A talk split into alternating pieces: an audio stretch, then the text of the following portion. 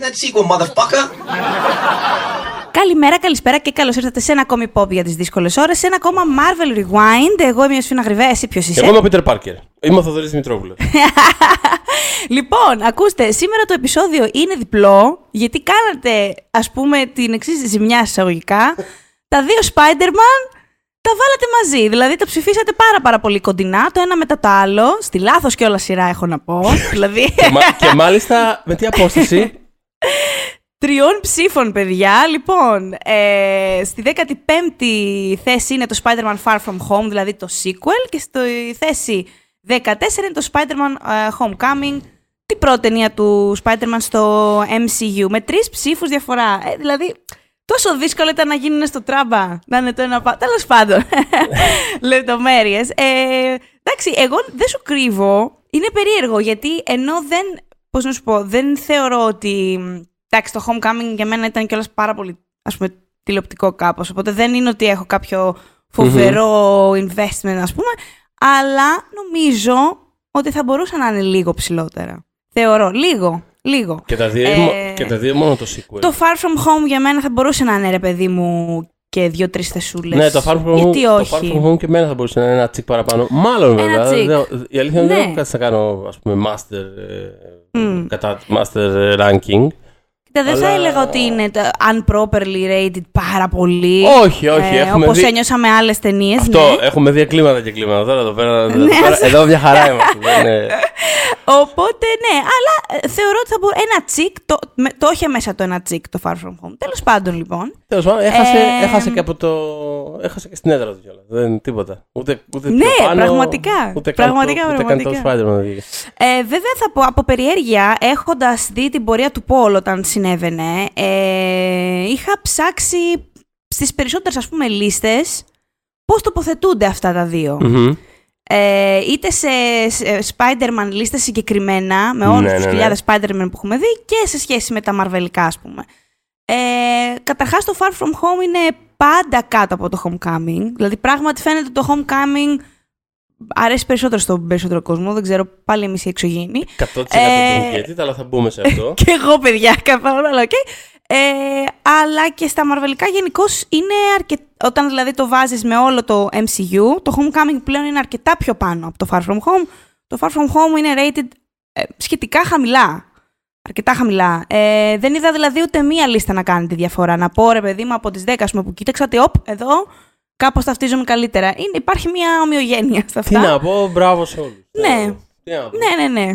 Έτσι Πα- θέλατε, πάμε να η φύγουμε. ζωή Καλά, είναι όχι, άδικη. βασικά. Όχι, ξέρεις τι, δε- η αλήθεια είναι ότι δεν με νοιάζει αρκετά το συγκεκριμένο για να κάνω Ναι, μωρέ, τέτοιο. ναι, αυτό, Αλλά, αυτό αλλά ήταν και το point μου πριν, αλλά εντάξει, ναι. ξέρεις. Ε, το είχε- είναι αυτό που είπα, είχε, μέσα του, είχε ένα τσικ μέσα του για λίγο παραπάνω. Ε, Ε, η αλήθεια είναι ότι ας πούμε περιμένω όταν, βγει το, όταν είναι να βγει το καινούριο Spider-Man μ, θα ήταν μια καλή αφορμή να κάνουμε για τα άλλα, για τα υπόλοιπα. Για τα Ναι. εκτός MCU, τα, για τα οποία αισθάνομαι πολύ πιο είμαι πάρα πολύ ένα μέσα. κάποιο πάθος. Ε, ακόμα και για το... Ε, θυμάμαι στο επεισόδιο που είχαμε κάνει, επειδή κάπως είχε, είχε, είχε ξεκινήσει το podcast μας όταν ε, έφτασε να βγει το sequel του Spider-Man, έτσι δεν είναι; Ναι, είχαμε κάνει αφιερωματικό για στο Είχαμε Spider-Man κάνει- επεισόδιο πολύ νωρίς. Είχαμε κάνει ένα πολύ δύο νωρίς χρόνια, ναι. επεισόδιο αφιερωματικό γενικά, γενικά στη φάση του Spider-Man. Είχαμε μιλήσει για διάφορα. Και, είχα, και θυμάμαι κάπως να. Όχι να υπερασπίζομαι ακριβώς. Τέλος πάντων, να βρίσκω ένα. Το κάποιο Amazing το 2 θα στο- πεις στο τώρα. Amazing 2. Το θυμάμαι, ναι, ναι, ναι. ναι. Ε, που να μπούμε θυμάμαι, και ναι. στη τριλογία του Raimi. Έχουμε πάρα πολλά να πούμε εκεί πέρα. Ου, καλά. Εκεί έχω πάρα πολλά feelings. Όχι ότι Α. δεν έχω για το Amazing, απλά έχω διαφορετικού είδους feelings. Πώς να Καλά. το πω. ναι, ναι, ναι. για, Είναι άλλη μπρα- άλλη για, τα, φάση. για τα MCU τι feelings έχεις; Εμ, τα διασκέδασα και τα δύο. Ε, και το πρώτο δηλαδή που θεωρώ ότι έχει αρκετά πράγματα που θα άλλαζα, πολλά βασικά θα τα πούμε. Ε, και, και αυτό το διασκέδασα. Πέρασα καλά στην αίθουσα, πώς να πω. Ε, αλλά το δεύτερο, το Far From Home, ε, μ- ε, προσωπικά μου άρεσε πολύ περισσότερο. Και Μμ. μου άρεσε και περισσότερο από άλλες ταινίες του MCU εκείνης της περίοδου. Ε, ακόμα και η Ναι. αλλαγή, ε, πώς να σου πω, σε διαφορετικές ας πούμε, τοποθεσίες, για μένα ήταν κάπως αναζωογονητική που δεν έβλεπα πάλι περίπου τα ίδια σετ, περίπου τα ίδια... Κατάλαβες. Ε, είναι και αυτές οι μικρές Μπράβο, διαφορές σωστά. που γίνονται στις ταινίες. Σωστά. Ε, να, να, να πούμε πολύ σύντομα ότι το πρώτο από τα δύο, το Homecoming, αυτό που βλέπουμε στη θέση την πιο ψηλή, τη 14. Το θρηλυκό της λίστας επιστροφή μας. στον τόπο του. Το επιστροφή στα στον ελληνικά. τόπο του, λοιπόν, ναι. ε, είναι αυτό που ο κακός είναι. Ο, ε, επειδή νομίζω ότι ο πιο εύκολος τρόπος να τα ξεχωρίζεις αυτά είναι οι κακοί. Ε, Μμμ, ειδικά στο πολύ Spider-Man σωστό. που είναι αναγνωρίσιμοι. Ε, Είναι ο, ο Βάλτσορ, τον οποίο παίζει ο. Ο, ο, Ο Batman. Μάικλ Κίτον. Ο Μάικλ Κίτον. Ο Μπάτσον. Ε, το οποίο είναι κάπως εισαγωγικό, αλλά όχι πάρα πολύ εισαγωγικό. Ενώ ότι έχουμε ήδη, ξεκινάει η ταινία και έχουμε ήδη γνωρίσει το Spider-Man από το Civil War. Την, Σωστά. ε, την ταινία τιμοκατάλογο του IKEA, θα φτάσουμε και εκεί πέρα κάποια στιγμή. Μμμ. Ε, είχαμε λοιπόν εκεί πέρα μια σελίδα προσφοράς, έτσι, αυτό είναι ο Spider-Man, σκίστε πάρτε το κουπόνι και αγοράστε τον για το σπίτι. Είχαμε λοιπόν την εισαγωγή του Spider-Man σε εκείνη την ταινία. Και όταν ξεκινάει η ταινία του, η πρώτη είναι η φάση ότι συνεχίζουμε σαν, να- σαν να είναι δεύτερο επεισόδιο μιας σειράς. Μμμ. Ξέρεις, πολύ όμορφα αυτά. ε, Όταν, Ναι, και όταν- είναι high school setting, Λοιπόν, είναι είναι- πα- πολύ κοντά στο. Δηλαδή, πολύ κοντά. Τέλος πάντων, είναι πάρα πολύ εμφανής η John Hughes επιρροή στη συγκεκριμένη ταινία. Δηλαδή, φαίνεται ότι αυτό. Αυτές είχε ναι, ως ξέρεις, πρότυπο, ας το Πετάει πω και έτσι. αναφορές συνέχεια ούτως ή άλλως, αλλά ναι, γενικότερα είναι, Μμ, έχει αυτό το, ναι. το 80s school vibe. Με ένα, με έναν εντάξει, κάπως επιφανειακό τρόπο, αλλά ναι, ναι, εκεί, μωρέ, εκεί ναι, είναι. μωρέ, ναι. Ε, ο κακός είπαμε είναι ο Μάικλ Κίτον, είναι αυτό που πηγαίνουν στο, είναι αυτό που έχει τη σκηνή εκεί πέρα από το, σε εκείνο το μνημείο στη- που ήταν στη Washington, ήταν το Ναι, μνημείο ναι, ναι, πά- που σώζει τους κολλητού φίλου που πάει να τους, πέσει τα τους μαθητές σανσέρ και του σώζει βασικά. τους Μμ. συμμαθητέ του κτλ. κτλ. Ε, Έχει μια πολύ ωραία σκηνή που εμένα μ' άρεσε τέλος πάντων ε, με το. Πλη- Γενικά μ' αρέσει όταν, ε, θυ- όταν δείχνουν το Spider-Man να ξεσκίζεται στα δύο για να σώσει τον κόσμο. Πάντα μ' άρεσε και στο Raimi που της ταινίας μου κρατάει αρέσει πολύ διάφορα, αυτό. τεντώνεται εκεί πέρα. Ναι, ναι, ναι, πεθαίνω εγώ με αυτά. στρετσάρεται, φεύγουν οι Παι- ιστοί. Παιδιά, ναι. να ξέρετε, είμαι, είμαι πολύ θύμα σε αυτό. Μ' αρέσει, όλη μου τη ζωή μου αρέσει αυτό το πράγμα. Δηλαδή και Μμμ. στα κόμικ μου αρέσει να το βλέπω αυτό σαν ε, εικόνα. Ε, σε ένα πλοίο τέλος πάντων προσπαθεί να κρατήσει τα δύο. Μμ. Κάνει τη βλακεία και πάει και ανακατεύεται εκεί που ποτώνει να μην ανακατευτεί. ε, πάει να σώσει τέλος πάντων ναι, τους επιβάτες ενός πλοίου και τα κάνει χειρότερα. Σπάει το πλοίο. Δηλαδή τέλος πάντων γίνεται ένας χαμός. Και το κλου είναι ότι τάχει με την κοπέλα του εν τέλει εχθρού του. Δηλαδή ο Μάικλ Κίτον που είναι ο εχθρός του είναι ο μπαμπάς της κοπέλας του, ε, το οποίο δημιουργεί ένα κάποιο πρόβλημα. Δηλαδή, θα μου πεις σε ποιον δεν έχουν τύχει τώρα αυτά, να μην σε πηγαίνει ο πατέρας της. Αλλά. Ε, Ζωή βγαλμένο όλο αυτό. ναι, από τη ζωή βγαλμένο. αλλά το- Για τον Spider-Man είναι λίγο μεγαλύτερο το πρόβλημα γιατί ο άλλος είναι actual εγκληματίας, είναι ο Βάλτσουρ, έχει συ- συμμορία ληστών και δεν συμμαζεύεται και θέλει το τέλος. Όχι τόσο του κόσμου, που είναι καλό αυτό, είναι λίγο πιο μικρό το scale εδώ, αλλά τέλος πάντων ε, δύσκολα τα πράγματα. Στη δεύτερη ταινία. Μμ. Πάμε λοιπόν στη δεύτερη, η οποία είναι η Μπράβο, πιο χαμηλή. έχει- Επειδή είναι στις 15 είναι η δεύτερη ταινία. Το, πώς το πούμε στα ελληνικά, πώς το λέμε στα ελληνικά; Δεν, ρε, δεν θυμάμαι πώς Μακριά από τον τόπο του. Θυμάμαι πάντως να γελάμε και να λέω ότι- ότι στην επόμενη ταινία θα είναι, ξέρω εγώ, άστεγος Spider-Man. Κάπως έτσι. Ναι. Δηλαδή, τη μία είναι μα- επιστροφή στον τόπο, την άλλη είναι μακριά από τον τόπο του. Το τελευταίο θα μπορούσε να είναι στον τόπο. Αυτό στον τόπο. Τόπο. Spoiler. Να πω σκοτώσανε το Spider-Man. Ναι, ναι, ναι. Ε, μ, ναι. Όπου πηγαίνει μια εκδρομή. Α, ναι, το, το πιο βασικό να πούμε. Ότι είναι ε, μετά το. Έχει τοποθετηθεί μετά το Blip. Ε, η συγκεκριμένη ταινία χρονικά, δηλαδή έχει γίνει με το Θάνο η ζημιά, ε, λείπει ας πούμε το μισό. Είναι μισό. ουσιαστικά η ταινία επίλογος του όλου του, όλου του Infinity Saga. Είναι η τελευταία ταινία που βγήκε. Είναι η τελευταία ταινία την οποία μετράμε σε όλη αυτή τη λίστα. Ναι, Κάνουμε ακριβώς. εδώ πέρα. Ναι, ε, Μετά το ο- ξεφούσκωμα του, του Endgame, που τελ, τελ, τέλος κορύφωση, ξεφούσκωμα, Ουφ, αγκαλιαστήκαμε, κλάψαμε, κάναμε, δείξαμε και δύο μήνες μετά ήταν σε φάση Α, by the way, ο Spider-Man είναι διακοπές Ναι. στην Ευρώπη. Αυτό, αυτό, αυτό. Συνεχίστε τι Λοιπόν, κάνατε. ε, ο οποίος Spider-Man είναι στην ηλικία φυσικά που εξαφανίστηκε, αλλά κάποιοι στο σχολείο του, πώς να σου πω, δηλαδή ο πρώην φι του Λας, ας πούμε, είναι πλέον ο Χάνκ του σχολείου φάση. Το έχουμε ξαναπεί. Ε. Insane choice. Πραγματικά το έχουμε ξαναπεί. Είναι πάρα Είναι. πολύ περίεργη αφηγηματική επιλογή. Ναι, ναι, ναι. Να σου πω όσο το σκέφτομαι, δηλαδή εσύ όταν το έχεις αναφέρει, όσο το σκέφτομαι, τόσο. Ναι. Δηλαδή, Δηλαδή, είναι πάρα πολύ το περίεργο έδανε πράγμα. να όνειρο έχεις, αυτό το δηλαδή, πράγμα. Ναι, να συνεχίσουν Το πούμε, έδανε τις όνειρο ιστορίες αυτό το αυτού του σύμπαντος και απλά θα ισχύει αυτό το πράγμα. Δηλαδή, οκ, αυτοί είναι συμμαθητές, ξέρω εγώ. Απλά αυτός είναι 19 χρονών, αυτός είναι 14. Ναι, ναι, ναι. Συνέβη σε ένα. Καταλαβαίνετε τώρα. Οκ. Είναι σαν, είναι σαν την πανδημία. Οπότε- Πώς, πώς στον πραγματικό κόσμο είχαμε την πανδημία που και αυτό μοιάζει insane choice αυτή τη στιγμή. Σε φάση ότι. Εντάξει, by the way, θα συνεχίσουμε τις ζωές μας. Ξέρω εγώ, απλά θα φοράμε μάσκες στο σούπερ μάρκετ. Μμ, μμ, μμ. Οκ. Yeah. Οκ. I guess. Sure. Εντάξει. Ένα τέτοιο πράγμα.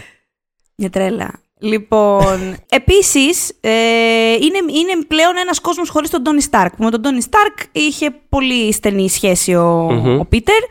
Ε, υπάρχει δηλαδή και αυτό έντονα στην ταινία. Ε, θα πω ότι δεν το κάνει skip, δεν το, δεν το χαϊδεύει, ας πούμε. Όντως, ε, δύσκολα τα πράγματα. Και παρότι αυτό θα το διαπιστώναμε αργότερα, ε, γιατί ακολούθησε μετά το Captain Marvel, ο Fury της ταινίας αυτής, έχοντας πια δει μετά το Captain Marvel, δεν είναι ο Fury, όπως ε, θα διαπιστώναμε, είναι ένας σκράλ.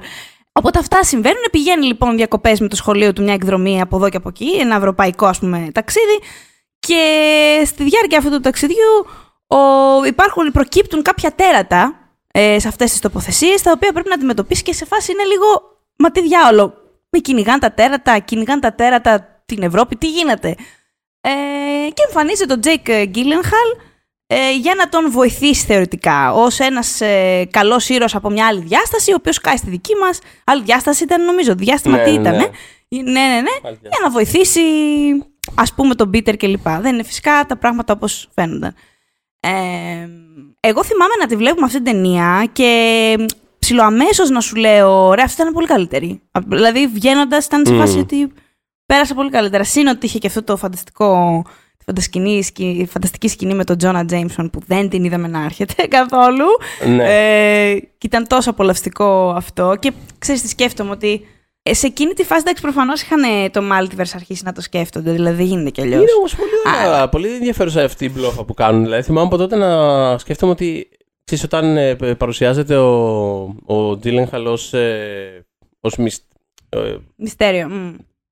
δεν θυμάμαι τώρα, παρουσιάζεται ως Mysterio ή ως ή αποκαλύπτει το Mysterio. Τέλος πάντων, σε κάθε Α. περίπτωση δεν έχει σημασία. Όταν, όταν παρουσιάζεται ως κάποιος που είναι από άλλη διάσταση, Μμ. θυμάμαι αυτό, το ότι, α, οκ, ενδιαφέρον.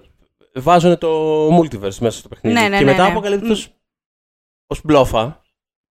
Μμ. Ε, Αλλά τσακ, Αλλά, αλλά, αλλά, αλλά η ιδέα υπάρχει, το concept υπάρχει. Δηλαδή, ξέρεις, ήταν Αναρωτιέμαι προφανώς- αν μέρος αυτής της ιδέας ήταν το γεγονός ότι. Νομίζω το είχα πει και σε εκείνο το podcast. Ότι Μμμ. δεν μπορείς να βρεις.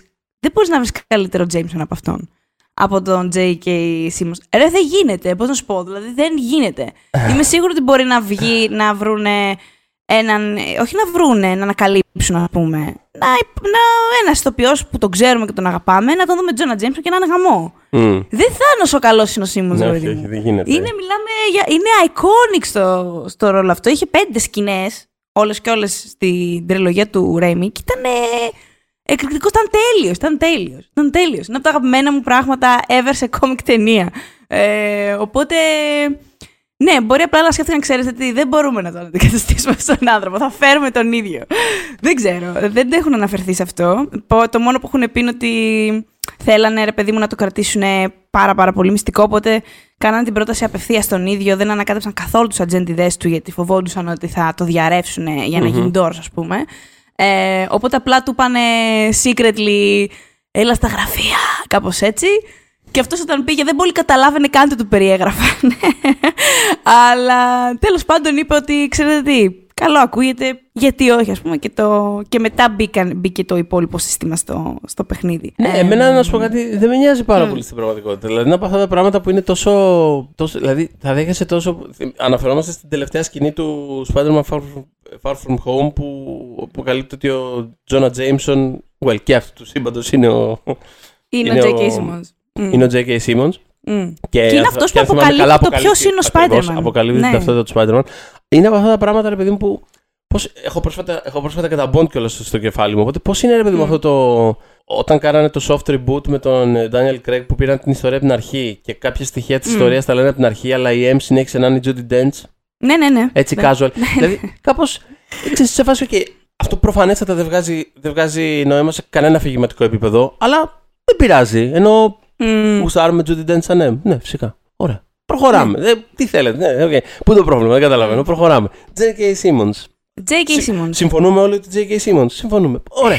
Προ- Πάμε παρακάτω. Δε- Ενώ προφανώς θα το δικαιολογήσουν κάπως γιατί είναι νέρντουλα, προφανώς. Αλλά δεν χρειάζεται. Εγώ είμαι σε φάση, οκ, πάρα πολύ ωραία. Συ- Το βλέπω και συμφωνώ πάρα πολύ. Πάμε παρακάτω. Μμμ, J.K. μμμ. Simmons. Ναι, ναι, ναι. Και ήταν, ας πούμε, η πρώτη αίσθηση που είχαμε ότι μάλλον το πάνε στο multiverse έτσι Mm. τόσο έντονα. Ναι, ναι, ναι, και ναι. αυτό που μου άρεσε επίσης ήταν ότι γενικά δεν είμαι ε, καθόλου αρνητική στο να κάνουν αλλαγές πλέον στο Spider-Man, γιατί τον έχουμε παραδεί, ας πούμε, στο σινεμά. Ε, φαντάζομαι ότι εγώ δεν ήθελα καν, ας πούμε, όταν είπαν ότι θα συνεχίσουν με το Spider-Man, ήμουν σε φάση, ωραία, μπορούμε να τον κάνουμε ενήλικο πλέον. Δηλαδή μπορεί να γίνει αυτό το πράγμα. Κάτι, κάτι. Παρ' όλα αυτά Ναι. θεωρούσα ότι ήταν, αρ- είναι αρκετό, αρκετά σημαντικό στο arc του χαρακτήρα, στα κόμικ, το γεγονός ότι δεν είναι ένας δημοφιλής ήρωας έξω από τη γειτονιά του, ας το πούμε έτσι. Γιατί μέσα από αυτό αντικατοπτρίζεται η ζημιά που μπορεί να κάνει ο τύπος όταν σε κατατρέχει και. Ναι. Τέλος πάντων, κατά δύο κιλό κατατρέχει. Όταν κατατρέχει από τον τύπο. Ε, οπότε επειδή αυτό στο MCU δεν το είχαν βάλει καθόλου, το ανάποδο. Ήταν Ε, αυτό, μπράβο, πολύ είναι- popular ο Spider. Ναι, Είναι το μ' μεγάλο άρεσε μου- που. Ε, Μ, πες, ο- πες, συγγνώμη. Όχι, όχι, ολοκλήρωσε αυτή τη σκέψη. Γιατί, ε, απλά θέλω να πω ότι συμφωνώ με αυτό το πράγμα και θα επανέλθω μετά. Ε, Ναι, μ' άρεσε που μέσα από αυτή την αποκάλυψη που έκανε, ας πούμε, η Daily Bugle, ε, ε, και δείχνοντας τέλος πάντων ότι αυτός δι- δολοφόνησε, κα- αλλοιώνοντας τέλος πάντων το υλικό και δείχνοντας ότι δολοφόνησε τον Μυστέριο, τον ήρωα, ας πούμε, δεν ξέρω τι, ο, ο, ο Μμμ. Spider-Man, πλέον τον βάζουν σε μια βάση ότι ο, ο κόσμος, ας πούμε, είναι εναντίον του. Ναι. Ε, Κάπως ε, ένα underdog. Δίνει ένα στοιχείο... Είναι σωστό αυτό. Είναι σωστό Μμμ. αυτό. Γιατί, δηλαδή, ας πούμε, π.χ. ήμουν εντάξει με το γεγονός ότι δεν είδαμε για 70η φορά τη φάση με τον Uncle Ben. Δηλαδή, Μμ. οκ, δεν Λοιπόν. έχω πρόβλημα. Όπως δεν θα είχα να άμα δω και τον Batman, ας πούμε, μπορώ να μην δω την πέρλα της μάνας του να κυλάει 30 φορές. Είμαι οκ, αλλά αυτό νομίζω είναι πάρα πολύ σημαντικό για το χαρακτήρα. Δεν έπρεπε να του το. Είναι σωστό που το βάλαν πίσω ε, στο arc του. Και Μμ. ειδικά από τη στιγμή που ο Πίτερ είναι και τόσο μικρός, δηλαδή όλα αυτά μπορούν. Η, πώς να σου πω, η επίδραση που, έχουν- που έχει αυτό το πράγμα πάνω του Μμμ. πρέπει να είναι απίστευτα τραυματική. Τώρα δεν είναι ένας 35 ε, ήρωας που Ναι. κάπως το διαχειρίζεται και έχει βρει τα πατήματα στη ζωή του και αυ- ξέρει ψηλό τι να το κάνει όλο αυτό. Έχει χάσει και το μέντορά του, δηλαδή είναι δύσκολα τα πράγματα. Αφι, δραματουργικά μπορούν να κάνουν πολλά με αυτό, αν θέλουν. Εκεί θέλω να καταλήξω. Για πες. Ε, Έχω δύο, δύο ε, πράγματα που με ενδιαφέρουν πάρα πολύ σε αυτό που είπες στο να σχολιάσω, Μμ. τα οποία και τα δύο καταλήγουν κάπως στο ίδιο, στο ίδιο πρόβλημα και είναι ο λόγος που δεν μου αρέσει το Homecoming. Ε, ενώ, ξέρεις, κι εγώ είχα περάσει ωραία, sure, ενώ Μμ. ε, κάπως δεν γίνεται, να μπε- ωραία, δεν, κάπως- δεν γίνεται Ναι, να μωρέ, περάσει thumbs ωραία. up, αυτή η ταινία, εντάξει, εντάξει, ναι. sure. Όχι, εγώ δεν είναι Ναι. thumbs up, είχα περάσει ωραία, δεν μ' Μμ. αρέσει, είναι μια ταινία που δεν μ' Μμ. αρέσει. Και το πρόβλημά μου είναι ε, και στα δύο... Αχ, κάπου ε, εκεί πάω με το Τιτάν. σε, τι; Συγγνώμη, παραίτηση. Λέω κάπου εκεί πάω με το Titane. Το Οκ, συζητάγα χθες με ναι. την κολλητή μου και έλεγα αργά μου. Ναι. Το πέρασαμε, περάσαμε πάρα πολύ ωραία. Ε, πάρα πολύ Κι πολύ. εγώ, και ναι. Πάρα πολύ ωραία. Και έλεγα. Δεν νομίζω ότι μ' άρεσε, ρε παιδιά. Αλλά τέλος πάντων, για πες, ναι. Είναι, είναι, λίγο, είναι λίγο ταινία donut. Έχει πάρα πολλά. Είναι, Πολύ είναι, περίεργο. είναι, έχεις πάρει ένα donut που έχει πάνω πάρα πάρα πάρα πολλά πράγματα. Έχεις βάλει τρομερές γεύσεις, κουφέτα, σοκολάτες, καραμέλες, χαμό. Το έχεις κάνει τρομερό ρε παιδί μου. Αλλά, πραγματικά ρε, παιδί στη μου, μέση το- έχει μια το- τρύπα το- όμως. Στην έχει σημαντικό το παρατηγάνεις, αν έχει πολύ λάδι. Είναι Ναι, λίγο η φάση. ναι. Τέλος πάντων, δείτε όμως Anyway. το Τιτάν, γιατί με ενδιαφέρει να πείτε τη γνώμη σας κι εσείς. Ε, Δείτε Για το. πες. Είναι μια, θα, θα γίνουν συζητησούλες. Βασικά μια Αχα. ταινία φτιαγμένη για να γίνουν συζητησούλες. Το οποίο είναι λίγο... Τέλος πάντων, αυτό είναι ένα podcast για Συγγνώμη το- γι' αυτό, εγώ Αυτό είναι φταίω ένα τώρα. podcast για το Τιτάν πλέον, λοιπόν. ε, ούτε που θυμάμαι τι ήθελα να πω. Λοιπόν, δεν έχει... Όχι, λοιπόν, θυμήθηκα, περίμενε. Όχι, Ε, δύο το πράγματα ένα- που δεν σ' αρέσουν το, το- Homecoming για δύο λόγους. Ναι, το, το ένα είχε να κάνει πάρα πολύ με το, α, με το, με το στοιχείο του Underdog, το οποίο, α, όπως λες, το πίνανε, το, το, το ξεριζώσαν από την ιστορία και είναι το ένα πράγμα χωρίς το οποίο πραγματικά νιώθω ότι δεν έχει νόημα ο Spider-Man, άρα τι μας λέει. Δηλαδή είναι απλά ένας τύπος που έχει δυνάμεις. Δε- δηλαδή το βασικό του χαρακτηριστικό ε, είναι ότι, ξέρεις, είναι μεν έφηβος, αλλά sure, έχουμε δει και ιστορίες με, τον Spider-Man που, με τον Peter Parker που δεν είναι Και έφηβος. δεν- πάρα, δεν είναι πάρα αυτό. πολύ ενδιαφέρουσες. Δεν είναι αυτό το χαρακτηριστικό Ναι. του, σωστά. Αλλά, πα- αλλά εννοώ ότι χωρίς το στοιχείο αυτό του Underdog, δηλαδή αυτό είναι το όλο point γενικά αυτών των ηρώων, θα πω. Δηλαδή γενικά της Marvel που είναι πιο άνθρωποι. Κάπως. Μμ. Mm. Υπάρχουν κάποια πολύ ανθρώπινα στοιχεία χωρίς τα οποία. Πώς να το πω. Άμα είναι να τα βγάλει, τέλος πάντων βάλει κάτι άλλο. Βρες ενδιαφέρον angle. Αυτό δεν είχε. Για μένα δεν Μμμ. είχε κανένα ενδιαφέρον angle αυτό το πράγμα. Δηλαδή ξεκινάει η ταινία και είναι κατευθείαν. Πώς να το πω. Είναι, ένα, είναι Avenger. Δηλαδή, okay, δεν έχει σημασία που δεν το ξέρουν οι άλλοι. Το ξέρει αυτός και είναι. Μμμ. Δεν έχει ρε παιδί μου κάποιο κενό εκεί πέρα. Δεν υπάρχει κάποιο κενό. Μμμ. Δεν δε, δε, δε, δεν μου λείπει κάτι. Δηλαδή το παρακολουθώ και είναι πάρα πολύ. δε- δε- Δηλαδή δραματουργικά απλά πηγαίνει σε νεκρά. Δεν έχει κάτι ενδιαφέρον αυτή τη στιγμή. Με το που ξεκινάει Μμ. η ταινία. Επειδή κιόλας έρχεται με φόρα από, την, από το προηγούμενο επεισόδιο που λέμε. Το οποίο. Εντάξει. Ε, δεν είναι πάντα. Κάποιες φορές λειτουργεί ωραία στο σύμπαν της Marvel αυτό το Μμ. πράγμα. Αυτή είναι μια φορέ που για μένα δεν λειτουργήσε καθόλου. Το ότι ξεκινάει η ταινία και νιώθεις ότι, ότι λείπει, λείπει το πρώτο act της ταινίας, το οποίο συμβαίνει το ενδιαφέρον characterization. Μμ. Για μένα αυτό πληγώνει πάρα πολύ την ταινία και τον χαρακτήρα. Ε, Δεν και το- διαφωνώ σε λέξη, γι' αυτό δεν σε Ναι. έχω. Και, Α, το, και το άλλο που επίσης συνδέεται με αυτό είναι αυτό που λες ότι σχετικά με το origin story που δεν χρειάζεται να το δούμε ξανά και ξανά. Ε, συμφωνώ. Εγώ γενικότερα πιστεύω ότι κάθε ιστορία ε, πρέπει να έχει τα στοιχεία που ο δημιουργός θεωρεί ότι πρέπει να έχει. Δηλαδή, άμα, Μμ, άμα μμ. πρέπει να δούμε για 8η φορά το, το origin story με έναν τρόπο που ταιριάζει με αυτό που θέλει να κάνει ο, να πει κάθε ιστορία, σούρα. Κατάλαβες να σου πω. Δεν, ξέρεις, μμ. ε, υπάρχει το origin story του. Επειδή ανέφερες, ας πούμε, το, το Batman, υπάρχει το origin story αλλά Zack Snyder. Υπάρχει το origin story, το έχουμε πει 100.000 φορές, αλλά Grant Morrison στο All Star Superman. Υπάρχουν, Μμμ. Ε, υπάρχει origin story που μπορεί να κάνεις subvert. Ε, ε, μπορείς να κάνεις πάρα πολλά πράγματα. Εγώ δεν θα... Υπάρχει origin story στο Gotham. Το Gotham έχω να πω. Το Sure. τηλεοπτικό το είχε κάνει πολύ καλά. Ναι, δηλαδή, Ε, αυτό, ναι. άμα έχει άμα έχεις κάτι να κάνεις ενδιαφέρον. Όχι απαραίτητα να έχεις κάτι ενδιαφέρον να κάνεις, άμα, άμα παίζει ρόλο στην ιστορία που θες να πεις. Δεν, οπότε δεν, δεν έχω, ας πούμε, σεταρισμένη άποψη στο ότι πρέπει ή δεν πρέπει σε αυτό το πράγμα. Το ότι, το ότι, Μμ. sure, το ότι για τρίτη φορά θα βλέπαμε το origin story του Spider-Man μέσα σε τύπου 10 χρόνια, προφανώς είναι γελοίο. Το, το προσπεράσανε, το οποίο, οκ, το ακούω, το δέχομαι, μ' αρέσει σαν σκέψη, αλλά αντικαταστάθηκε από αυτή την αίσθηση του. ε, Μια, μια, μια γενικότερη κατεύθυνση που απλά υπήρχε. Πώς να το πω, δηλαδή, βγάλανε το origin story και αφήσανε Μμ. μέσα το ότι. Α, λοιπόν, έρχεται ο Tony Stark και τα λέει με το Spider-Man.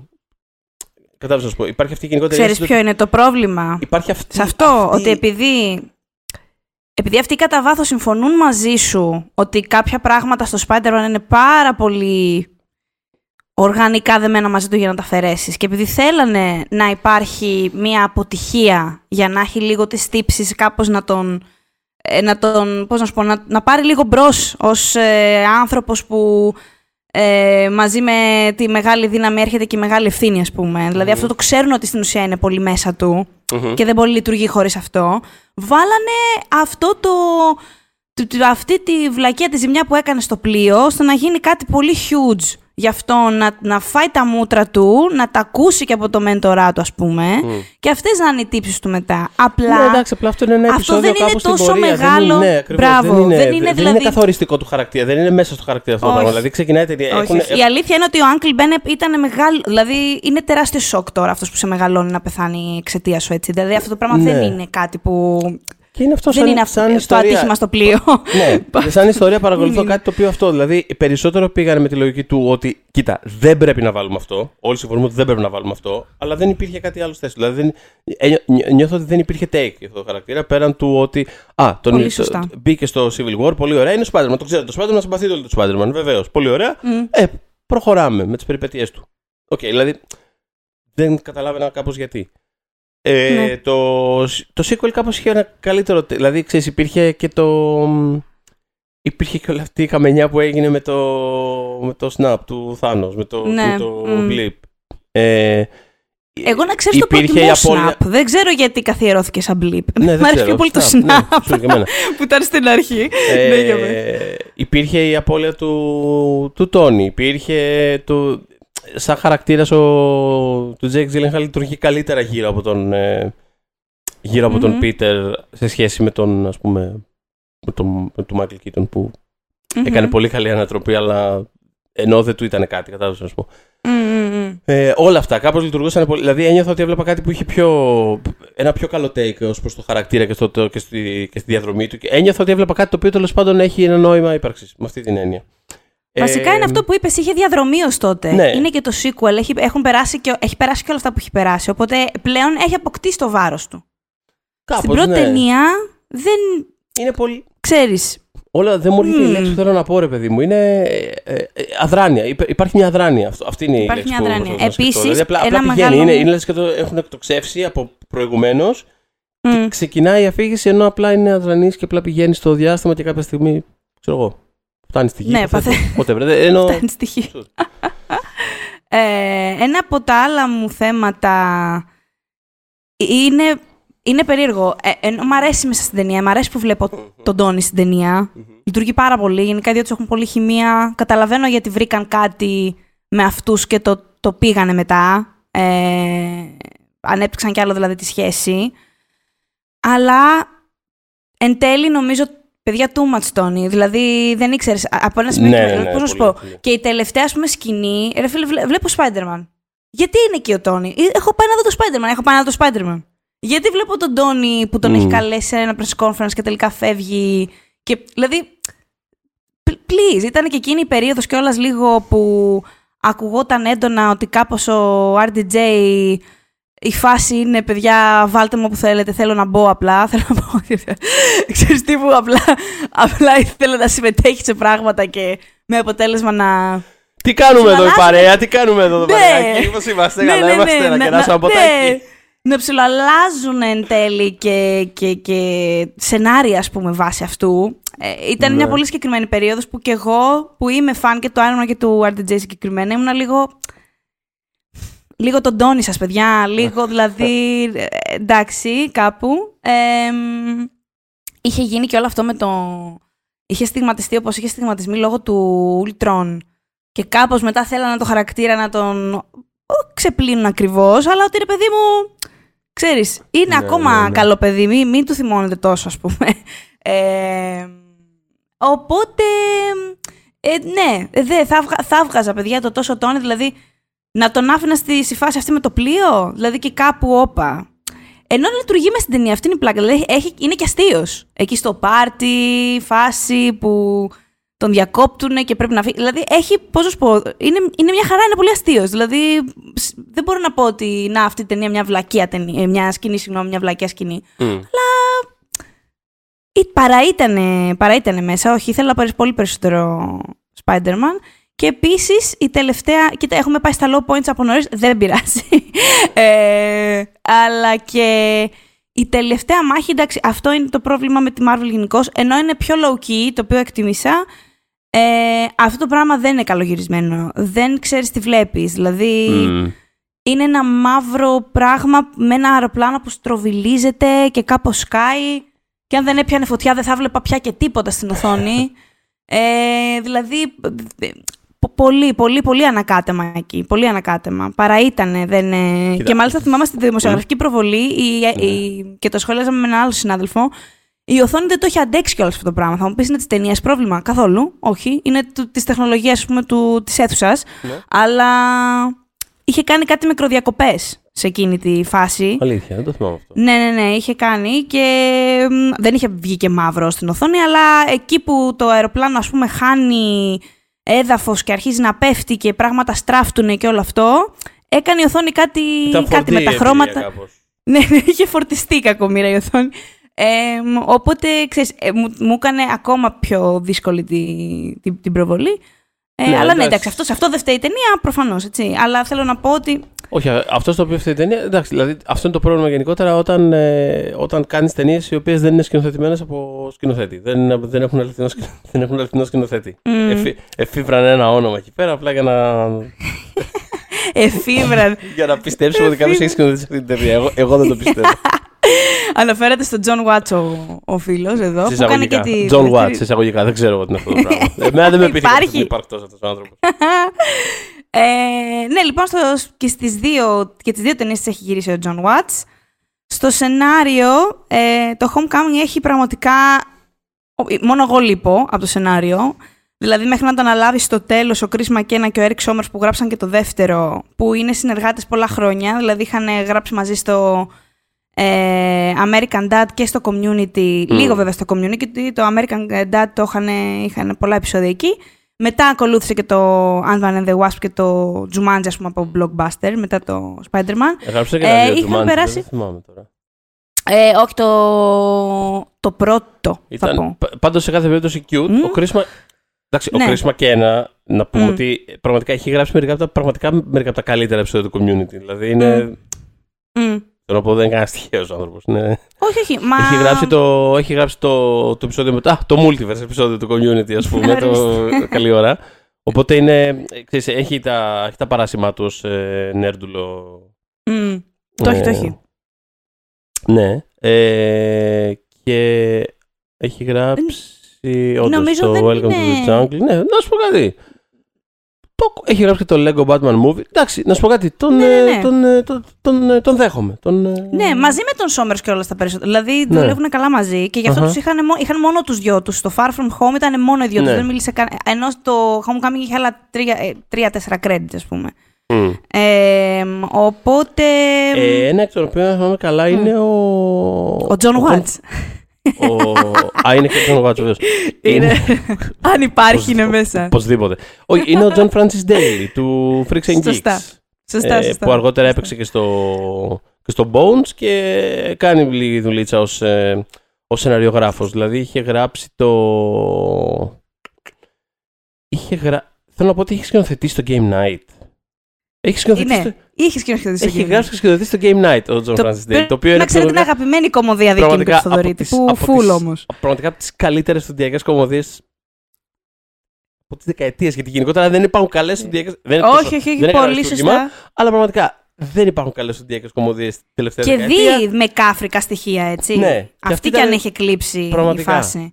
Καλή Ναι, ταινία ναι. το Game Night. Οπότε μπράβο στον John Francis Daly, εγώ να πω. Ναι, ναι, ναι. ε, οπότε είχε και αυτό στα... είχε μπλακεί και αυτό στο, Μμ. στο σενάριο αυτό το, το, το- Πέρασε από διάφορο κόσμο αυτό το πράγμα. Δηλαδή έβαζε Μμ. και ο καθένας από λίγο από ό,τι κατάλαβα. Ε, νομίζω Του Homecoming. φαίνεται. ναι, νομίζω κι εγώ. νομίζω φαίνεται. του φαίνεται. φαίνεται. ε, τώρα και οι δύο οι ταινίες πήγανε πάρα πολύ καλά Μμ, ε, στο box office. Πολύ πολύ καλά. Το Homecoming έφερε 8- 880 εκατομμύρια, μια χαρά. Το άλλο πια πέρασε το δισεκατομμύριο, το Far From Μμμ. Home. Ε, το Homecoming είχε έναν ανταγωνισμό στο μεταξύ. Μέχρι να βγει το Far From, στο Far From Home, ας πούμε, είχαν αδειάσει τα πάντα. Δεν υπήρχε καμία ταινία εκτός του Midsommar που ήταν στην πρώτη της εβδομάδα ε, απέναντι από το Spider-Man. Μμ. Καμία. Ε, καλά, κοιτάξτε. Ναι, εντάξει, ενώ ας πούμε το Homecoming είχε Despicable Me 3, είχε Baby Driver, υπήρχαν ας πούμε ταινί- υ- υπήρχε το, ε, το Big Sick από πιο μικρές ε, και υπήρχε και στο Top 10 και το Big Guild που επίσης είχε ανοίξει, δηλαδή ήταν λίγο πιο, προφανώς δεν θα τα βάζανε τώρα με το, το Spider-Man. Ναι, εντάξει, τα περισσότερα αλλά- από αυτά είναι πιο. αλλά- πιο Ναι, πιο low-key, ναι. Πιο συνεφίλ, ας πούμε, επιλογέ τέλος πάντων. ναι, ναι, άμα ναι, μετράμε ναι. τον Baby Driver. Αυτό. Τέλος Ε, πάντων, τώρα, στο, το, το 17, στο box office της Αμερικής, είναι στο νούμερο 5 ο Spider-Man. Πρώτο είναι το Last Jedi, θα βάλω εδώ ένα αχ. Ε, στο νούμερο 2 είναι το Beauty and the Beast, στο νούμερο 3 το Wonder Woman, στο νούμερο 4 ε, Guardians of the Galaxy Volume 2, στο 5 το Spider-Man που είπαμε, στο 6 το It, το Chapter 1, το καλό δηλαδή chapter, ε, στο 7 είναι το Thor Ragnarok, στο 8 το Despicable Me 3, στο 9 το Logan και στο 10 The Fate of the Furious. Όλα αυτά πολύ μεγάλα blockbuster, δηλαδή όλα εισπρακτικά ξεσκιζόλ.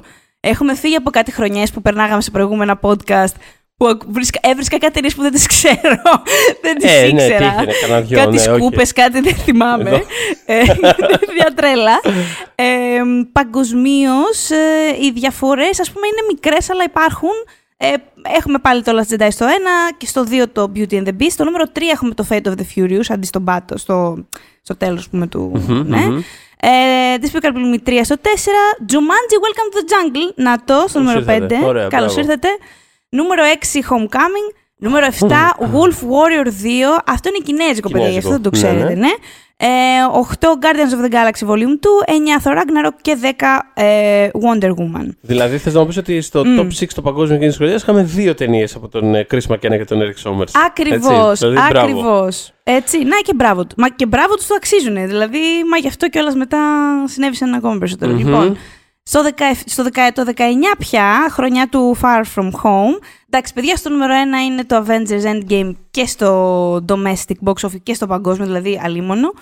Στο νούμερο 2 έχουμε και στα δύο box office το Lion King. Στο νούμερο 3 έχουμε το Frozen 2 και στα δύο box office. είναι φοβερό. Α, είναι η χρονιά εκείνη της Disney. Δεν υπάρχει, Είναι εκείνη ναι. η χρονιά που τελείωσε ο κόσμο. Να σου πω κάτι. Είναι η χρονιά που. Ναι, πήγα να πω για πλάκα η χρονιά που τελείωσε ο κόσμος. Είναι η χρονιά που τελείωσε ο κόσμος, έτσι δεν είναι; Ναι, ναι, Αυτή ναι. δεν είναι- Γενικότερα Ε, θα δίκαιο, σας πω τα... Δίκαιο μετά από αυτό το box office. Ε, Συγγνώμη. ναι, ε, θα σας πω, όχι παρακαλώ. Το, το top 10, ρε παιδί μου, θα σας το πω μία φορά γιατί είναι στάνταρα, είναι πολύ μικρές αλλαγές. Οπότε έχουμε Endgame, Lion King, Frozen 2, ε, Spider-Man Far From Home, νούμερο 5 Captain Marvel, ε, Joker μετά, προφανώς, The Rise of Skywalker επίσης προφανώς, Toy Story 4, Aladdin και Jumanji The Next Level, δηλαδή το κακό Jumanji.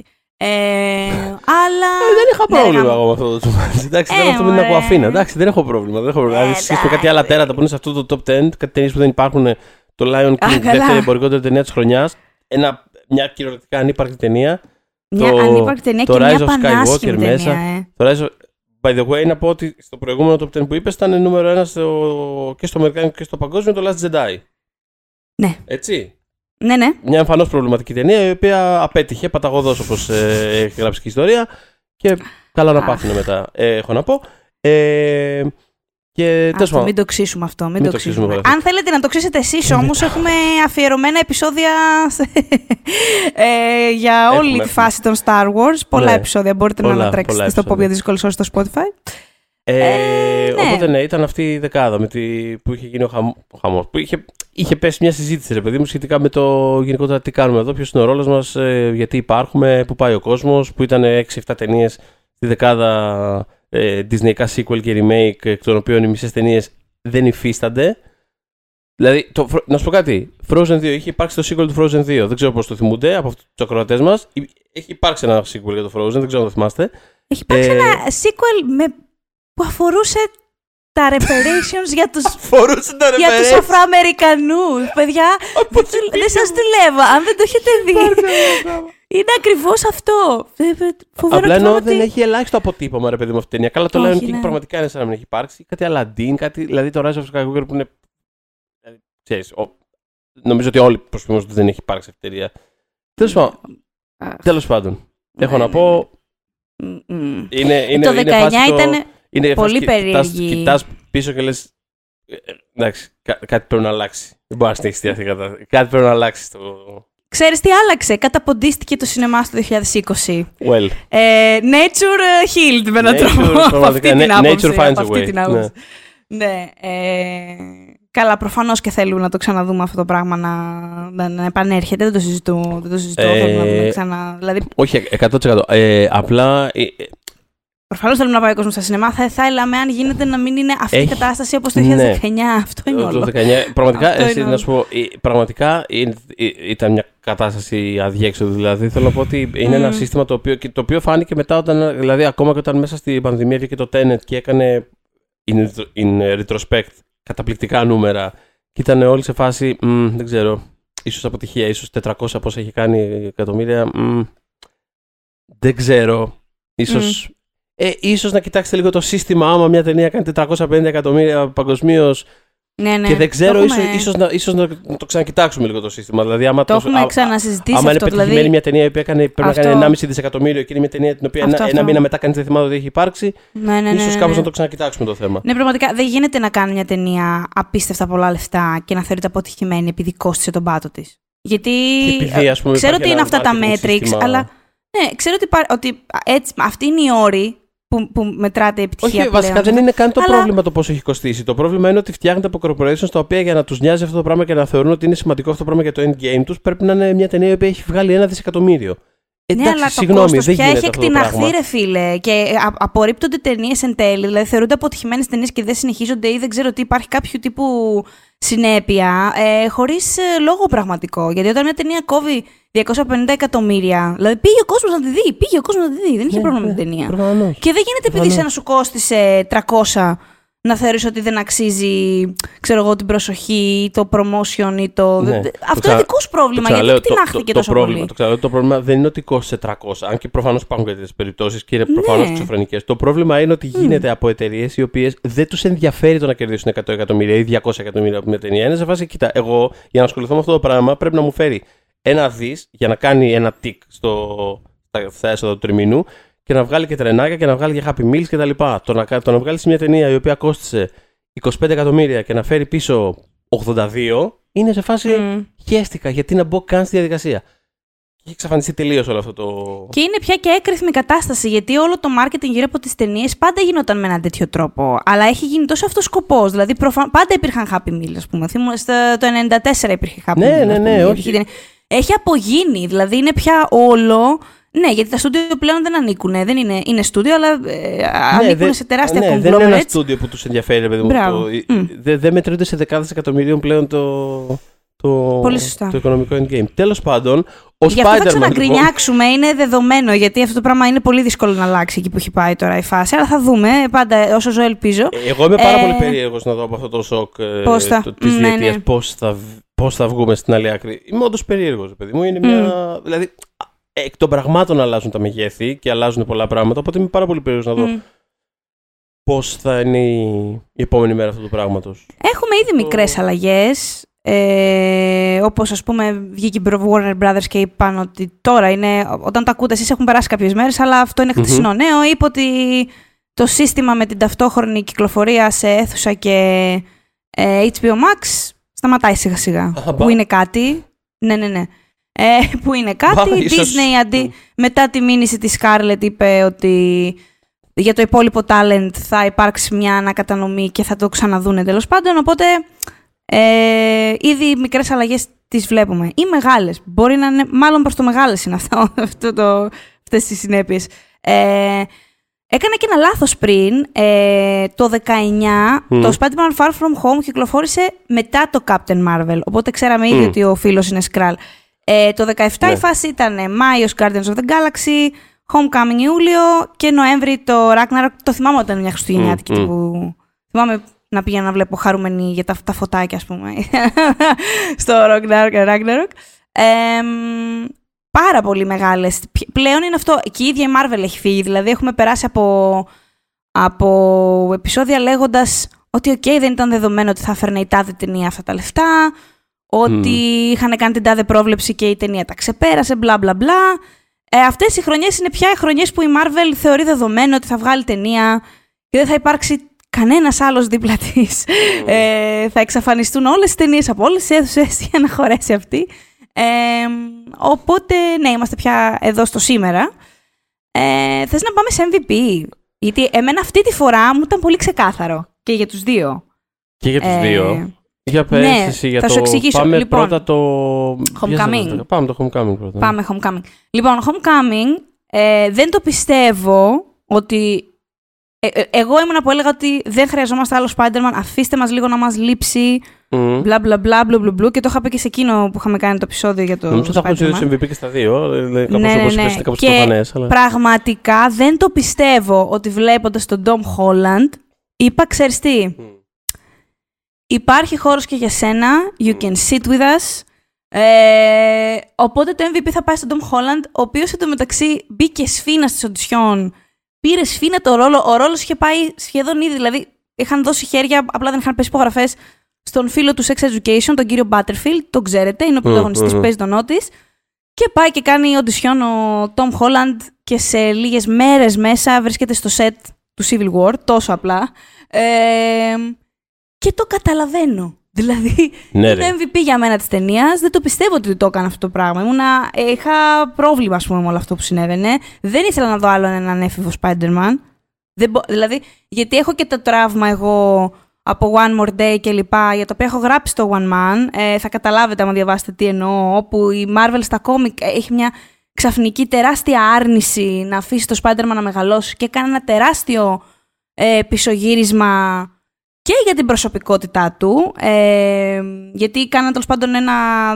ουσιαστικά διάγραψαν το γάμο του ε, με έναν τρόπο που ουσιαστικά επηρέαζε τον ίδιο τον Peter Parker και αυτόν που είχαμε γνωρίσει ως Peter Parker, ας- ας πούμε. Δηλαδή, εγώ δεν ήθελα να τον βλέπω μετά από αυτό ε, για ένα διάστημα. Οπότε ήθελα πολύ κινηματογραφικά η Marvel να κινηθεί διαφορετικά, να πάει σε ένα επίπεδο ότι, οκ, τον έχετε δει 100 φορές έφηβο, Πάμε να δείξουμε. κατα- Δεν εννοώ να τον δείξουν στα 50, εννοώ πάμε λίγο σε μια πιο ώριμη κατάσταση κλπ. Και δεν το πιστεύω ότι με όλο αυτό το mindset που είχα και την πικρία και τη φάση αυτή, Μμμ. είδα τον Tom Holland και είπα βρε γλυκάκι. Βρε αξιολάτρευτο πλάσμα. Είναι ο αγαπημένος μου αυτή τη στιγμή live action Spider-Man. Ο ίδιος, όχι ταινίες του. Ναι. Ο ίδιος δηλαδή Όχι. θεωρώ ότι είναι τέλειος. Όχι, ξεκάθαρα προφανώς. Είναι Είναι, τέλειος. είναι ρε παιδί μου σαν αυτό πολλές φορές που. Ξέρεις, έχεις ένα, ε, μπορεί μια ομάδα να έχει ένα πλάνο, αλλά θα εμφανιστεί ένας παίχτης πούμε, στο draft που είναι τόσο καλός και τόσο undeniable που λες. Άντε, φέρ τον να. Πρέπει να το Άντε. πάρουμε και θα δούμε τι Πρέπει. θα κάνουμε. Πρέπει να- να προσαρμόσουμε. ή, α, ή ξέρω εγώ, ή- φαντάζομαι δεν άλλαξαν τα πλάνα της Marvel. Δεν είναι αντίστοιχο αυτό το Μμ. πράγμα. Απλά με την έννοια ότι είναι τόσο undeniable το λέω. Δηλαδή, θυμάμαι, ε, θυμάμαι ένα από τα αγαπημένα μου τρίβια για τον Doctor Who είναι ότι, ότι ο, όταν ανέλαβε τη σειρά ο Moffat ήθελε από την πρώτη στιγμή, ας πούμε, να κάνει cast έναν ξέρεις, πιο γερασμένο, πιο όριμο doctor. Μμ. Ξέρεις, τον Καπάλτη βασικά προ μετά. Ε, Ναι. Αλλά κάπως ξέρεις, εμφανίστηκε ο Ματ Σμιθ Και σου λέει και δεν ήταν γίνεται, τόσο, φίλε. είναι τόσο undeniable. Και είναι, δηλαδή τον βλέπεις και λες. Πρέπει αυτός, πρέπει να είναι ο doctor. Ήταν τόσο undeniable που άρχισα να βλέπω Doctor Who. Αυτό πραγματικά. Δεν, Και είναι- δε, δηλαδή το θυμάσαι, στο έλεγα ότι Ναι, τον είχα δει σε ένα, δεν ήταν καν τρέιλερ, ήταν Δεν όταν είναι- είχε πρώτο. Είναι, α- και εγώ την πρώτη στιγμή που τον είδα να μιλάει, εγώ δεν έχω, χωρίς να έχει κανείς ιδέα ποιος είναι αυτός ο τύπος. Μμ. Mm. σε φάση ποιος είναι αυτός και επίση. Ναι, το βλέπω. Ναι, ναι, ναι. Είμαι πάρα πολύ excited χωρίς καν να δω καρέ από τη σειρά. Μπράβο, είναι π- πολύ σωστή επιλογή. Είναι τόσο. Και ο, ο Χόλαντ έχει ένα τέτοιο πράγμα, ρε παιδί μου. Δηλαδή το βλέπεις και λες, Α, προφανώς πρέπει να παίξει το. Εννοείται ότι πρέπει να παίξει το Spider-Man αυτό τύπο. Δηλαδή, δεν, με ενδια- φοβερό, δεν με ενδιαφέρει ήταν το φοβερό. context, δεν με ενδιαφέρει τι θα κάνετε. Προφανώς πρέπει να παίξει το Spider-Man. Δηλαδή, τι θα κάνει, γι' αυτό, γι αυτό υπάρχει.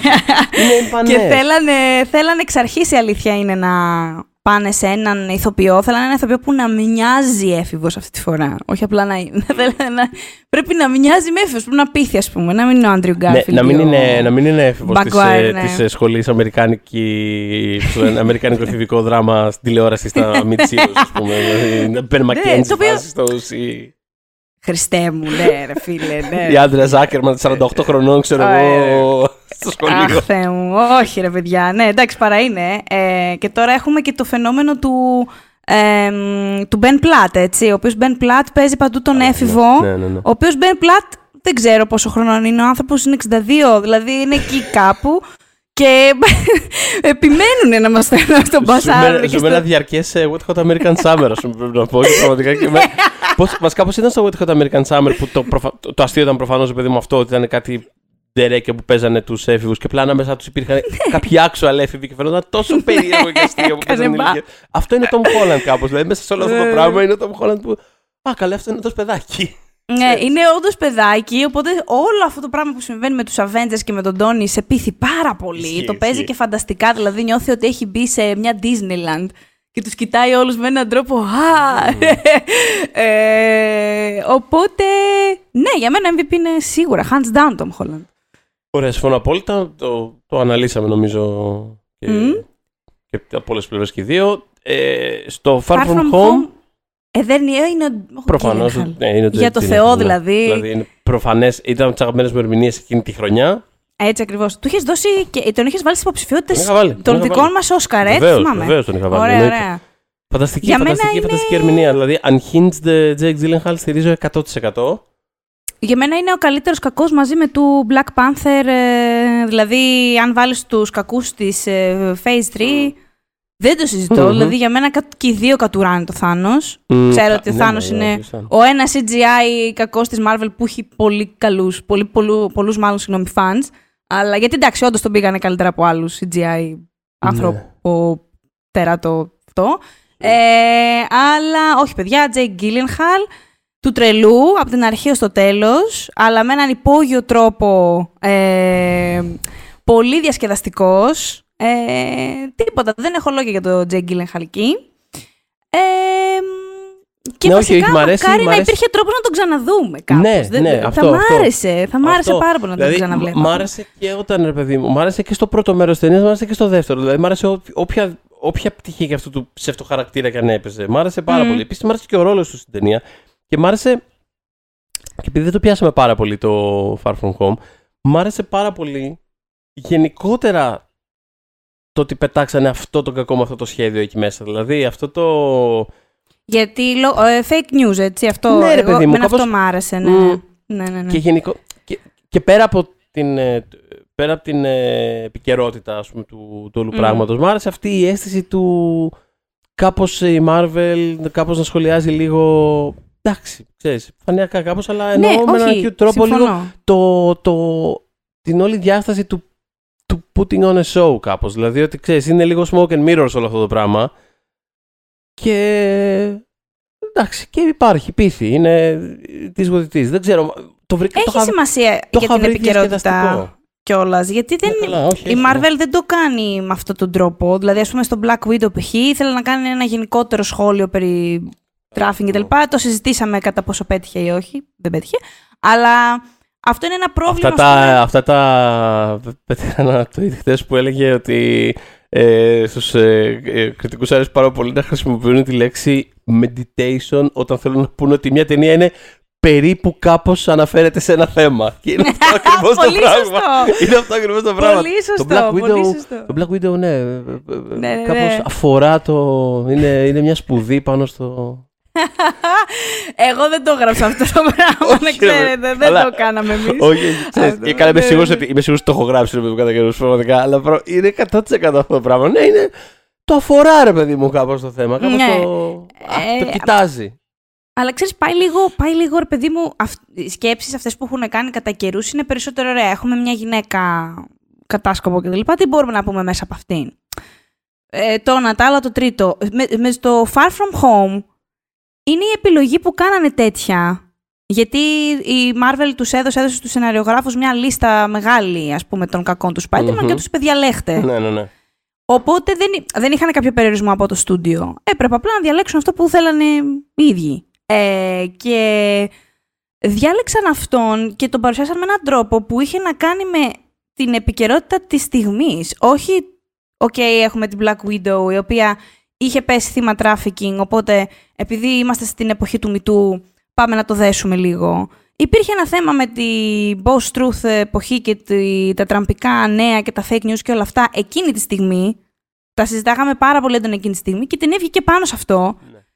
Και το έκανε, ρε παιδί μου, στα μέτρα που μπορούσε, διακριτικά βέβαια, αλλά είχε μια, είχε μια ουσία. Δηλαδή είχε Μμμ. όντως κάτι να, να παρουσιάσει. Δηλαδή το σκεφτόμουν την ώρα που το βλέπα, ότι κοίτα να δεις τώρα. Το κάνει κι άσχημα. Ξέρεις, γιατί το, τα expectations μου δεν είναι πολύ ψηλά. Σε φάση, «Μμ, bad σε αυτό. Ναι. Okay. Και μπράβο της. Και γιατί όχι. Να πούμε και ένα μπράβο. Γιατί το ψηφίσατε, τρεις λιγότεροι. Αλλά ε, όπως έχουμε ξαναπεί, έχει πει πολύ σωστά ο Θοδωρής, επειδή ήταν ε, ψήφοι αγάπης αυτές, ε, είναι η 14η πιο, 15η συγγνώμη, πιο αγαπημένη. Οπότε όλα καλά. Ε, Φαντάζομαι κλείνοντας θα είχε μια αξία να πούμε δύο πραγματάκια, πραγματικά δύο, για το όλο το μαναφούκι που είχε γίνει με Marvel και Sony, που μέχρι ας πούμε, και με- μετά το Far From Home σπάσανε τα τσανάκια τους, γιατί Μμμ. πάλι η Disney ήταν έτσι... Τη διακρίνει μια απληστία, ρε παιδί μου, την τελευταία Άντε, ρε, δεκαετία. παιδί μου, Κοίτα τώρα, να πού δεις. έχουν προκύψει Ναι. αυτές οι κακίες. Ε, Μάλλον δεν θες το Αυτό. κα- μάλλον δεν θες- δεν θες το καλό των ηρώων μας. Μάλλον για να Ναι, τα λες κοίτα. αυτά. ναι. Οπότε η Sony είχε φύγει εξα- ε, από την, στην αρχή από το τραπέζι ας πούμε, της ε, διαπραγμάτευσης και τα λοιπά. Μμμ. Είχε και ανακοινωθεί ότι πλέον ο Spider-Man δεν θα Επιστρέφει ανήκει στη στο Sony και MCU. αντίο και καλή συνέχεια. Μπράβο. ναι. Αυτό κυριολεκτικά κοιμόμαστε, ξυπνάμε. και θυμάμαι, θυμάμαι είχα κάνει ένα στάτους τότε, γιατί είχα, κάτι είχα σχολιάσει ότι γαμό το έμεινε άστεγος και δεν ξέρω εγώ τι και την επόμενη μέρα ήταν ένα περίεργο πράγμα. Και είχε ανακοινωθεί και το Matrix το 4 που κάτι πάλι είχα πει. τε- Κάτι, κάτι, ένα περίεργο πράγμα. Τέλος πάντων, ε, και με, βασικά βοήθησε και ο ίδιος ο Χόλαντς σε αυτό, MVP και σε αυτό, ε, γιατί έστειλε προσωπικό email στον CEO της Disney σε φάση ότι παιδιά, ε, δεν είναι κρίμα, γιατί το κάνετε αυτό; Θα χάσω τον, Reconsider. ε, έχασα, τον- Reconsider. έχασα τον ε, Θείο Μπεν, θα χάσω τον. ε, Ναι, τον πραγματικά. Tony- έχασα τον Τόνι Σταρκ, τώρα θα χάσω και τους υπόλοιπους Avengers. Δηλαδή, ξέρεις. Αυτό και ήταν και τόσο μεγάλο φυσικά το, το, η έκρηξη ας πούμε, από τους φαν που τα στούντιο επέστρεψαν στο τραπέζι και βρήκαν ένα ας πούμε, καινούριο Κοίτα, η διακανονισμό. έκρηξη, βέβαια. τέλος πάντων, γενικότερα, εγώ σε αυτό το Πες, πράγμα πες, πες. είχα, είχα σταθεί πολύ. α, Γενικότερα, επειδή υπάρχει μια λογική. Ε, ότι νιώθω ότι ο περισσότερος κόσμος, επειδή μου ξέρεις, αντιμετωπίζει αυτού του τύπου τις ε, ειδήσεις. Λες και όλα αυτά είναι ξέρεις, πραγματικοί άνθρωποι, ξέρω εγώ, είναι ομάδα, είναι οπαδικά. Δηλαδή, κάπως με έναν τρόπο. Ναι, ναι, ναι, ναι, ναι, ναι. Δηλαδή, έχεις ένα mega corporation το οποίο λέει. Ε, εγώ θέλω να γίνει αυτό. Και δεν γίνεται και είναι όλοι σε φάση. Ναι, αλλά ο Spider-Man μας και κάπως... δεν- Ναι, καταλαβαίνω τι λες. Γιατί το, η προτεραιότητα είναι θέλω να δω κάτι στην οθόνη που μου αρέσει Ναι. και γουστάρω και έχει χτιστεί και θέλω. Ναι, ας το οποίο πούμε, ξέρεις, ναι. I get it. Δηλαδή, ξέρεις, Αλλά... δεν το απορρίπτω τελείως το sentiment, προφανώς. Δηλαδή, καθόμαστε και κάνουμε μια σειρά από podcast για τους ήρωες Marvel, έτσι. Τι μάλλον. Δηλαδή, Ναι, ναι, ναι, δεν το συζητώ. Προφανέστατα. Απλά είναι το ίδιο, ξέρεις, με πίσω όταν ε, η Marvel είχε αγοράσει τη Fox που ξέρεις. Κάπως δεν γίνεται, ρε παιδί. Νιώθω, εγώ ως Θοδωρής, νιώθω ότι δεν γίνεται ρε παιδί, η πρώτη αντίδραση σε αυτό το πράγμα. Σε Ναι, αυτό ναι, το α, θα τρομακτικό δούμε- θα πράγμα δούμε να είναι. Α, τέλεια, θα Τους δούμε. ξέρω Avengers εγώ, και τους Avengers, X-Men μαζί, yes. OK, ναι, θα Ναι, τους ναι, δούμε. όχι. Κάποια στιγμή θα το δούμε. Ωραίο θα είναι αυτό το πράγμα, αλλά ξέρεις, κάπως δηλαδή συμβαίνει κάτι πιο τρομακτικό εδώ πέρα μπροστά μας λίγο. Και το ίδιο πράγμα είναι. εκεί. Ε, και σε εκείνες τις ε, διαπραγματεύσεις κάπως. Δηλαδή αυτό το, το ότι ας πούμε ουσιαστικά η Disney χρησιμοποιούσε ε, αθώους fans κατά κάποιο τρόπο ε, για να ασκήσει δημόσια πίεση στη Sony. Δηλαδή κάπως εγώ είμαι λίγο... Εντάξει, και στη Disney, κάτι ότι καταλαβαίνετε, ε, αφήστε μας απ' έξω κάπως. Δηλαδή, Μμμ. δεν- τέλος πάντων, σε κάθε περίπτωση, ε, λύθηκε αυτό το πράγμα, τα βρήκανε τα mega corporations. Αυτό Οπότε που δεν έχει μπορούμε να λυθεί προς αναπνεύσουμε. ώρας. Ναι, και έχει, ε, μιας που τα συζητάμε αυτά, έχει ενδιαφέρον να τα αναφέρουμε. Είναι ότι αυτή τη στιγμή η Marvel, Παύλα Disney, Ναι. έχει beef με διάφορα estates, ε, του Stan Lee, Μμ. του Steve Ditko ε, και του Gene Colan για... ε, βασικά, κι- πολύ απλά κινδυνεύουν να χάσουν τα δικαιώματα των, των top tier Avengers τους. Ναι, ναι, ναι. Δηλαδή, μιλάμε τώρα για Iron Man, Spider-Man, Doctor Strange, Ant-Man, Hawkeye, Black Widow, Falcon, Thor. Μμ, δηλαδή, μμ. ναι, ε, γιατί, παιδιά, πληρώστε.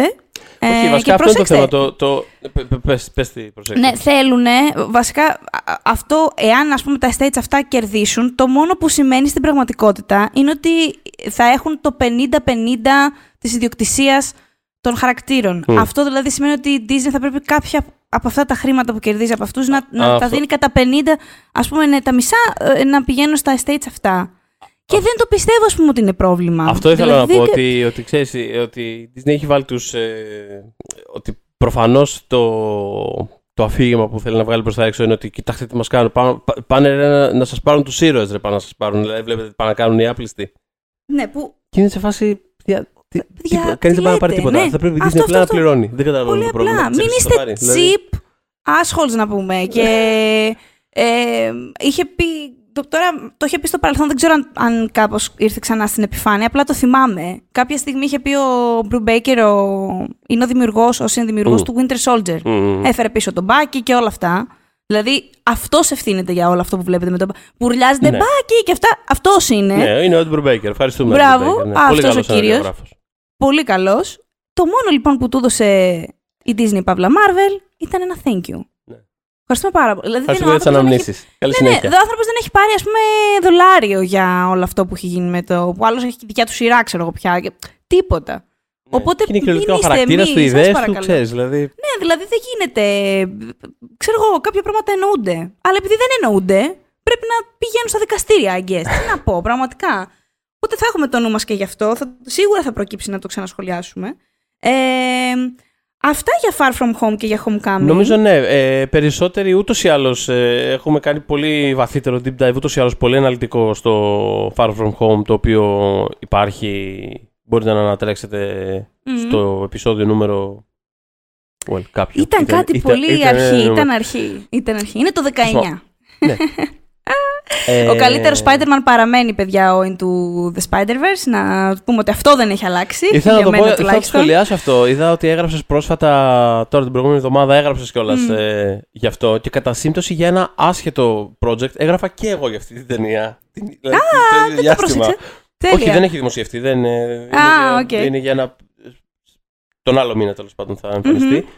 Ε, και τίποτα, απλά το είδα και ε, γέλασα. Γιατί έβλεπα την ταινία εκείνες τις μέρες πάλι. Μμ. Και πραγματικά τι υπέροχη ταινία. Δηλαδή, Ναι, είναι φανταστική ταινία. υπέροχη είναι ταινία. φανταστική. Είναι ε, κάποια στιγμή, ναι, ίσως να μιλήσουμε.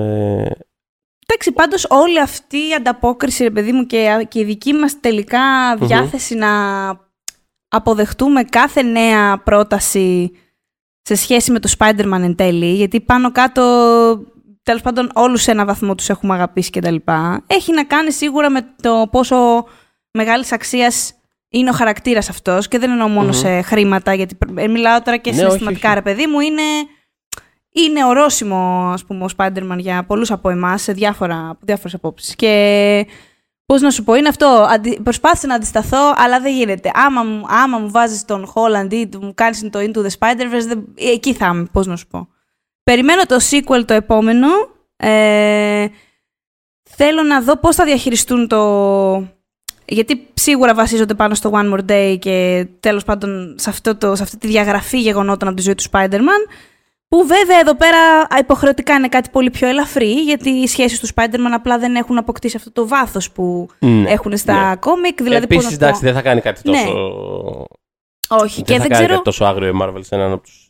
Δεν τον θα πιο έκανε. αγαπητό της ήρωα. εντάξει. Δεν θα το έκανε, δεν θα το έκανε. Ε, απ' τη ξέρεις τι σκέφτομαι, ότι βλέποντας το, το τρέιλερ αυτό, το πρώτο πράγμα που γράψα ήταν, ξέρεις, ότι το βασίζουν στο πιο μισητό storyline των κόμικ, ξέρω εγώ, ever. Ναι.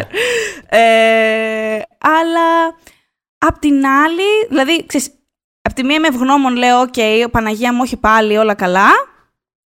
Απ' την άλλη όμως λέω, ξέρεις, ε, μ, αν είναι να το κάνεις, ας είχε λίγο ένα τσικ παραπάνω βάρος. Ίσως ήθελε μια ταινιούλα ακόμα. Θα δούμε βέβαια πώς θα το πάνε. We'll see. Ε, we'll see, we'll Σύντομα. see. Οπότε, Σύντομα θα σι- ξέρουμε. πα- πάρα πολύ σύντομα, ναι. Λοιπόν, θα επανέλθουμε την επόμενη. Well, όχι την επόμενη, θα, θα δούμε. Ή την επόμενη, την επόμενη. Θα επανέλθουμε πάντως με τη Θα συνέχεια επανέλθουμε του, στο Marvel Rewind. του yes, Marvel yes, Rewind. yes. Ε, Ναι, ναι, ναι. Μπαίνουμε πλέον σιγά σιγά στα. Αρχίζουμε να μπαίνουμε στη, στο πάνω μισό. Φτάνουμε στο πάνω μισό της λίστας.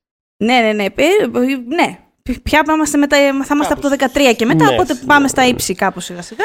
Ε, μας ακούτε στο Spotify, Apple Podcasts, Google Podcasts, στις ε, εφαρμογές που αγαπάτε να ακούτε podcast μας, μας βρίσκεται στο oneman.gr και στο Facebook, στο group pop για τις δύσκολες ώρες. When we making that sequel, motherfucker?